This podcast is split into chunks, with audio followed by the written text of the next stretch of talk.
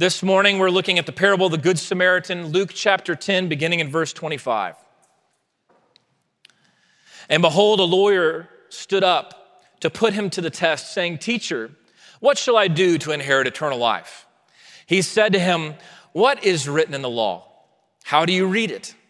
And he answered, You shall love the Lord your God with all your heart and with all your soul with all your strength and with all your mind, and your neighbor as yourself. And he said to him, You have answered correctly. Do this, and you will live. But he, desiring to justify himself, said to Jesus, And who is my neighbor? Jesus replied, A man was going down from Jerusalem to Jericho and fell among robbers, who stripped him and beat him and departed, leaving him half dead. Now, by a chance, a priest was going down that road, and when he saw him, he passed by the other side. So, likewise, a Levite, when he came to the place and saw him, passed by on the other side. But a Samaritan, as he journeyed, came to where he was, and when he saw him, he had compassion. He went to him and bound up his wounds, pouring on oil and wine. Then he set him on his own animal and brought him to an inn and took care of him. The next day he took out two denarii and gave them to the innkeeper, saying, Take care of him, and whatever you spend, I will repay you when you come back. Which of these do you think proved to be a neighbor to the man who fell among the robbers? And he said, The one who showed him mercy. And Jesus said to him, You go and do likewise. This is the word of the Lord. Please be seated. You know, before I got married, there were a lot of things that I thought I would never do. I thought all the cliches would not apply to me. I thought I would be different, that I would do the work of being a husband differently. It was just a few months into marriage that I fell right into a common marital trap that plagues and has plagued husbands throughout the centuries. We got lost, and I refused to ask for directions.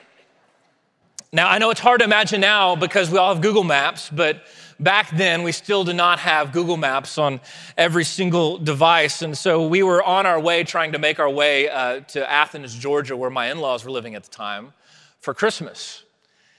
We got lost. We didn't know where the next turn was. And after a few U turns, my wife graciously, kindly suggested that we stop and ask for directions. And this newfound feeling began to well up deep within my soul. Some of you know what I'm talking about.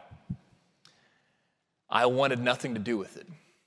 This strong will, this determination to figure it out on my own. You see, deep down, so many of us, we hate the idea of being helped. We don't like it. We want to figure it out. And we've, we've felt this weird sensation since we were kids. Just look at any child who demands to do something that you know is going to be impossible for them to do. And yet they demand, let me do it on my own. That desire doesn't just leave us in adulthood, it's down deep within us.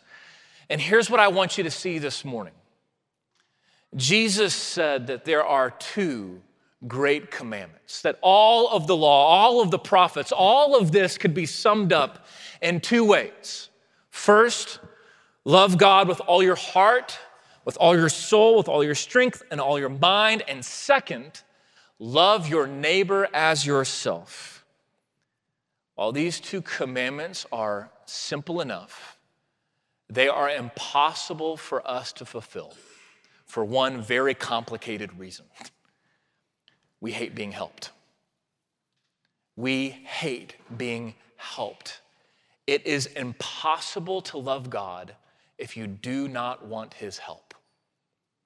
It's impossible to love your neighbor if you don't think they need His help either.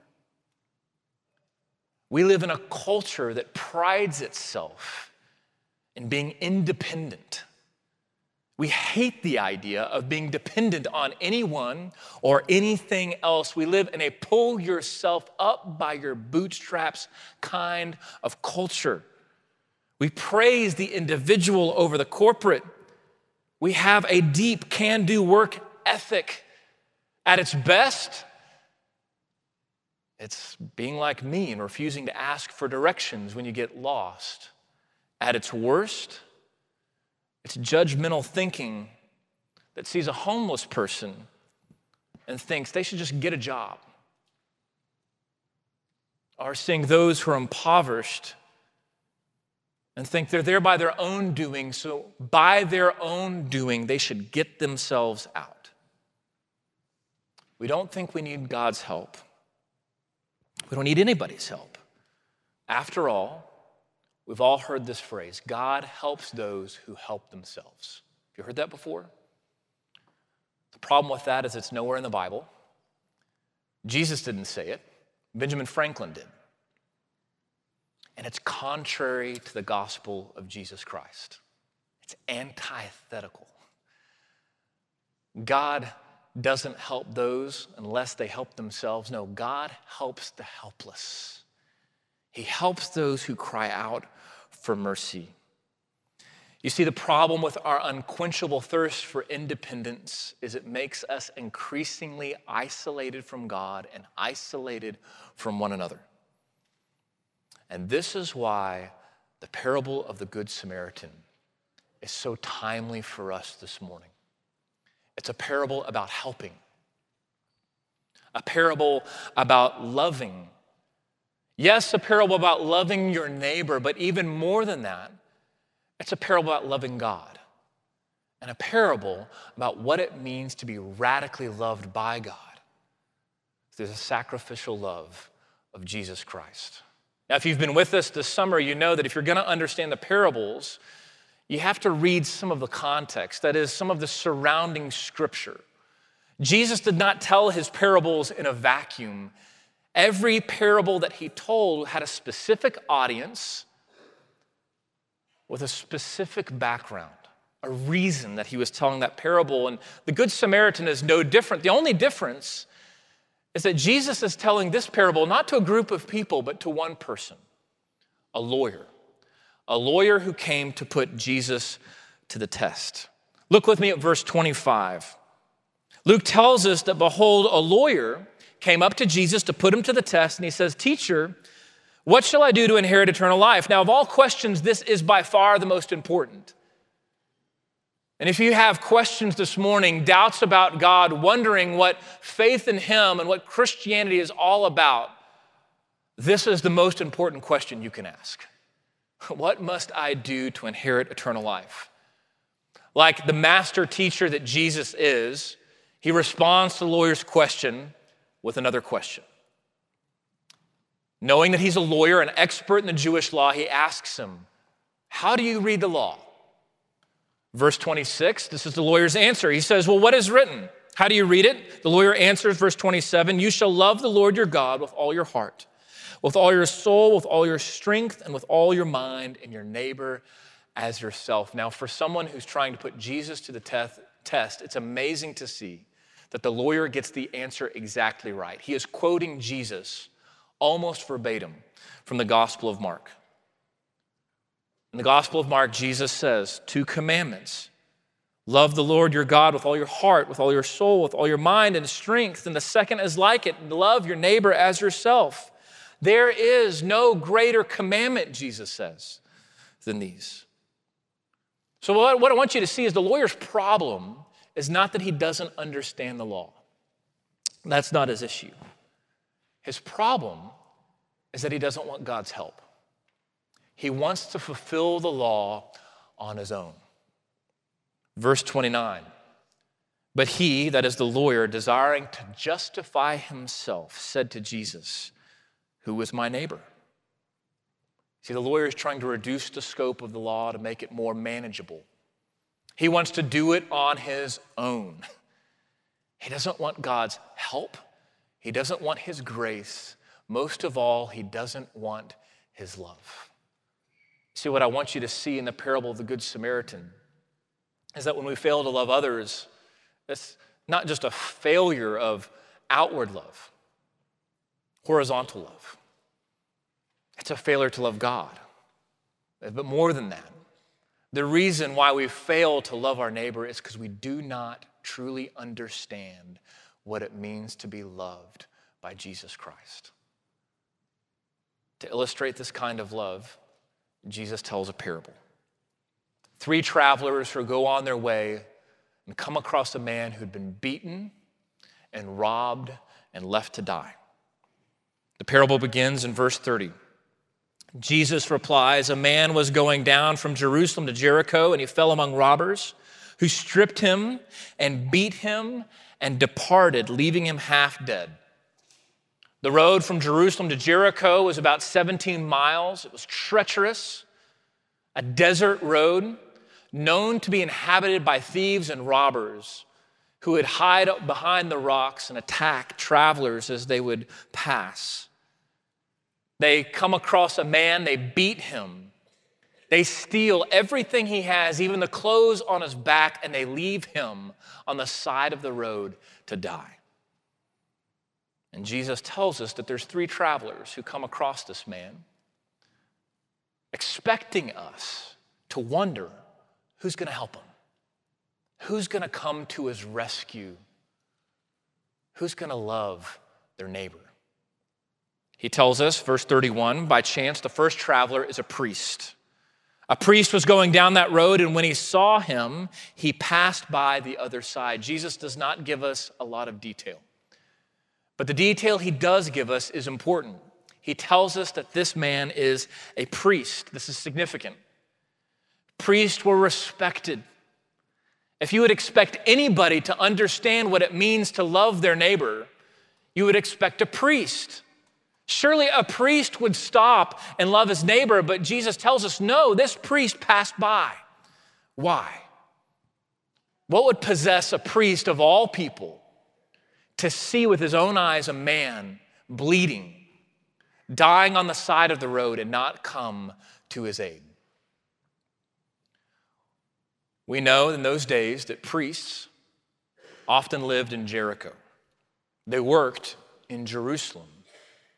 So it's probable that this priest had just finished serving in worship in the temple in Jerusalem and is making his way home. You see, this priest was ceremonially clean. And as he saw this man on the side of the road, just the mere chance that he could be dead would make him ceremonially unclean. So, in the name of, of serving God, in the name of fulfilling his duty as a priest, he passed up a man who was dying and refused to help him. Now, this seems almost unconscionable to us. But in 1973, two researchers at Princeton University did an experiment at Princeton Seminary. They took 40 seminary students they told half of them to prepare a talk on the ministry and what it means to be a pastor. The other half, they told to prepare a sermon on the Good Samaritan. Now, in the middle of their preparation, they interrupted them and told them, You have to give your talk right now. You are late, and you have a 10 minute walk across campus, and the audience is waiting for you. You have to go right now. Along the way, you guessed it, they set up a man, hunched over, lying on the side of the path, crying out in agony. This is what they found. It didn't matter whether you were giving a talk on the work of ministry or a sermon on the Good Samaritan itself. Most of them passed right on by. Why? Because sometimes we can get so fixated on our duty to serve God, on our own agenda of what it th- we think it means to be godly, that we miss the heart of godliness altogether. It's possible, it's possible to be so filled with religious activity, religious service, thinking that that's the heart of what it means to be a Christian, that you miss the gospel altogether. You see, to illustrate this, I think Luke tries to help us in the very next passage. I want you to look with me if you have a Bible. If not, just listen. Luke 10, verse 38. It's the very next story after the parable of Good Samaritan. Now, as they went on their way, Jesus entered a village. A woman named Martha welcomed him into her house. She had a sister called Mary who sat at the Lord's feet and listened to his teaching. But Martha was distracted with much serving. She went up to him and said, Lord, do you not care that my sister has left me to serve alone? Tell her then to help me. But the Lord answered her, Martha, Martha, you are anxious and troubled about many things, but one thing is necessary. Mary has chosen the good portion, which will not be taken away from her. Did you hear it? Luke tells us that Martha was distracted with much serving. Distracted. Distracted from Christ Himself by serving Him. See, I think this was a priest problem. He failed to see what God was calling him to right in that moment because he assumed that he knew better, that he knew what it meant to serve God. The second person, we're told, second traveler, was a Levite. He did the same thing as a priest. Verse 32. So likewise, a Levite, when he came to the place he saw him, he passed by the other side. Now, Levites were not as prestigious as priests. You could think of them as assistants to the priest. But if you were hearing this parable as a Jew, you would have assumed, well, if not the priest, then surely the Levite. Surely the Levite will stop and help this man. But he doesn't. He passes by the other side. Now, the role of the Levite in those days was to know the law backwards and forwards. Not only were they called to know the law, but specifically in worship, they were called to enforce the law, to make sure that worship in the temple was done orderly, according to the law, and to police anyone who was not following it the way that they should. This Levite knew the law. Specifically, he knew the book of Leviticus, had it memorized. So he should have known that in Leviticus 19:18 it says, "You shall love your neighbor as yourself." More than that, in the verses that precede that verse, Leviticus gives a picture of what it means to love your neighbor. Don't rob from your neighbor. Don't steal from your neighbor. Don't do injustice to your neighbor. Stand up for the rights of your neighbor. Support your neighbor. The Levite would have known all of this. He would have had it memorized, committed to memory. And yet, when he came up and saw his neighbor lying on the side of the road, left to die, he walked completely to the other side and passed by. Why? Because you can know a whole lot about God and not know God. You can have so much of who God is committed to memory. You could even know the scriptures backwards and forwards, but have never experienced the grace of Jesus Christ for yourself. Charles Wesley was one of the most prolific hymn writers the world has ever known. He wrote almost 9,000 hymns. Let that sink in. 9,000. That's 9,000 more hymns than I've written. Probably you too. 9,000 hymns. He was ordained and sent as a missionary to the Americas, the colony of Georgia, with his brother John. And yet, he would tell you that he did not know the grace of Jesus Christ for himself. His brother John put it this way we were sent to convert the Indians, but who was going to convert us? It wasn't until three years later that he was beginning to read the writings of Martin Luther that he said that the Holy Spirit warmed his heart and he began to experience the love, the love of God for the first time. He knew the scriptures, he was an ordained priest. And yet he did not know the grace of Jesus Christ for himself. And when he did, he wrote these words My chains fell off, my heart is free. I rose, went forth, and followed thee. The third traveler who passed by that day, we're told, is a Samaritan. What does it look like? What does it look like to love your neighbor? If the priest can't do it, the Levite can't do it, then who will stop and help this man? Now, any good Jew listening to this parable would have expected a Jewish layperson. Often the people of Israel are described in three groupings priests, Levites, and Jewish laypeople. Of all people, he would have not expected a Samaritan. Verse 33 But a Samaritan, as he journeyed, came to where he was, and when he saw him, he had compassion. Not only was this man not a Jew, he was a Samaritan. And what you need to know is that in those days, Samaritans and Jews hated each other. There was racial bias against one another.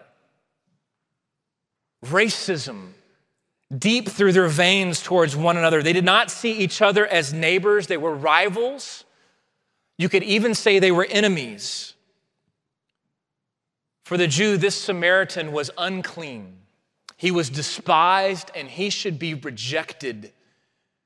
A Jew should have no dealings with Samaritans, and yet, in Jesus' parable, it is the Samaritan who stops and binds up the wounds of a Jewish man. Verse 34 the Samaritan went to him and bound up his wounds, pouring on oil and wine. The oil would have been a balm to soothe the wounds, the wine, a disinfectant. But he doesn't stop there. He then t- stops what he's doing, sets his agenda aside, puts him on his own animal, and takes him to an inn. And then he pays enough money for this man to spend weeks in an inn to heal. Not only that, he says, I'm going to return, and when I do, whatever more that you have spent, I'm going to pay it back. Can you imagine the sacrifice?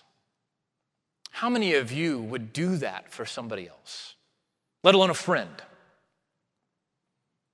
To stop what you're doing, to put your schedule aside, to come to their aid, to help them, to not just help them in that moment, but then to drive them to the hospital and then to pay all of their medical bills and to keep checking on them. How many of you would do that for a friend? How many of you would do that for a stranger? How many of you would do that for an enemy? The lawyer asked Jesus, Who's my neighbor? Jesus is trying to help them see your neighbor is everybody. Everybody.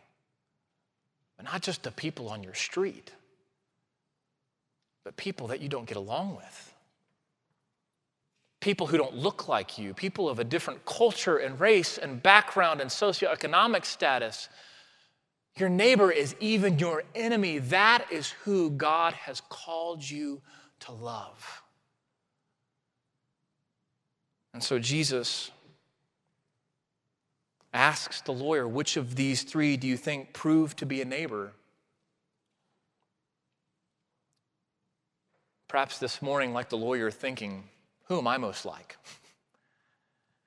I hope by now none of you are raising your hand saying, I'm the Good Samaritan, right? Nobody wants to be that person. But maybe this morning you're wondering, maybe I'm most like the priest. Maybe in the name of serving God, I've forgotten what it means to abide with God. When was the last time that you really stopped and rested and meditated on nothing else other than the fact that God loves you? that He sent His Son to die for you, that He rose again for you, that there is nothing you can do to earn His favor, that He is pleased with you. Or maybe this morning you see yourself in the Levite and though you know everything there is to know about the Bible.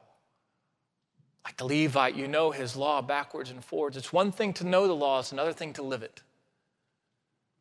Or maybe even this morning you see yourself in the lawyer trying to justify yourself. My friends, as we end this morning, here's what I want you to see you are not the priest, you are not the Levite, and you're not even the lawyer. You are the dying man lying on the side of the road. You have been robbed. You have been beaten. The only difference is you are not half dead, you are completely dead. As Paul tells us in Ephesians 2, you were dead in your trespasses and sins. You are the dying man lying on the side of the road, and you desperately need rescue. The only question is will you cry out for help? Will you receive the grace and the mercy of Jesus Christ? Because here's the deal you're not the Good Samaritan either. The true Good Samaritan is Jesus Christ. He was wounded for our transgressions. He was despised and he was rejected. He was a Samaritan to us. We hated him and we made him our enemy. And yet he didn't pass by the road. He stopped. And then he made his way on the road to Calvary.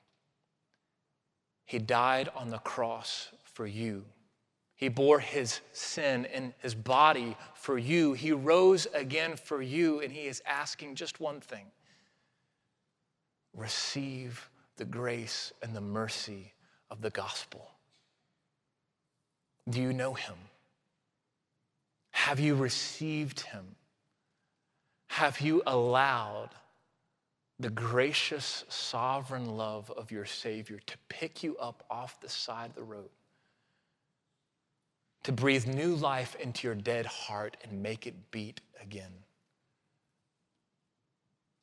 The parable of the Good Samaritan is not just about our love for others. The parable of the Good Samaritan is about God's love for us, his unending, never failing, matchless love. I invite you now to pray with me, and then we'll stand and sing a hymn by Charles Wesley, a hymn about God's great, amazing love for you and for me. Father, we ask that you would be with us now. Help us to sing the gospel to one another. Father, many of us in this room find ourselves in desperate need of rescue. I pray by the power of your Holy Spirit that you would pierce us through, that we would receive the grace, the mercy, the love that you have for us in the death and resurrection of Jesus Christ this morning. I pray that if there's anyone here today that does not know this love, that they would know it for the first time. But for, for those of us whom your love has grown cold, whether it's because we find ourselves distracted by serving, or just caught up in knowing the law but not really knowing you, we pray, Father, that you would help us to rest now in the finished work of Christ. We ask by his name. Amen.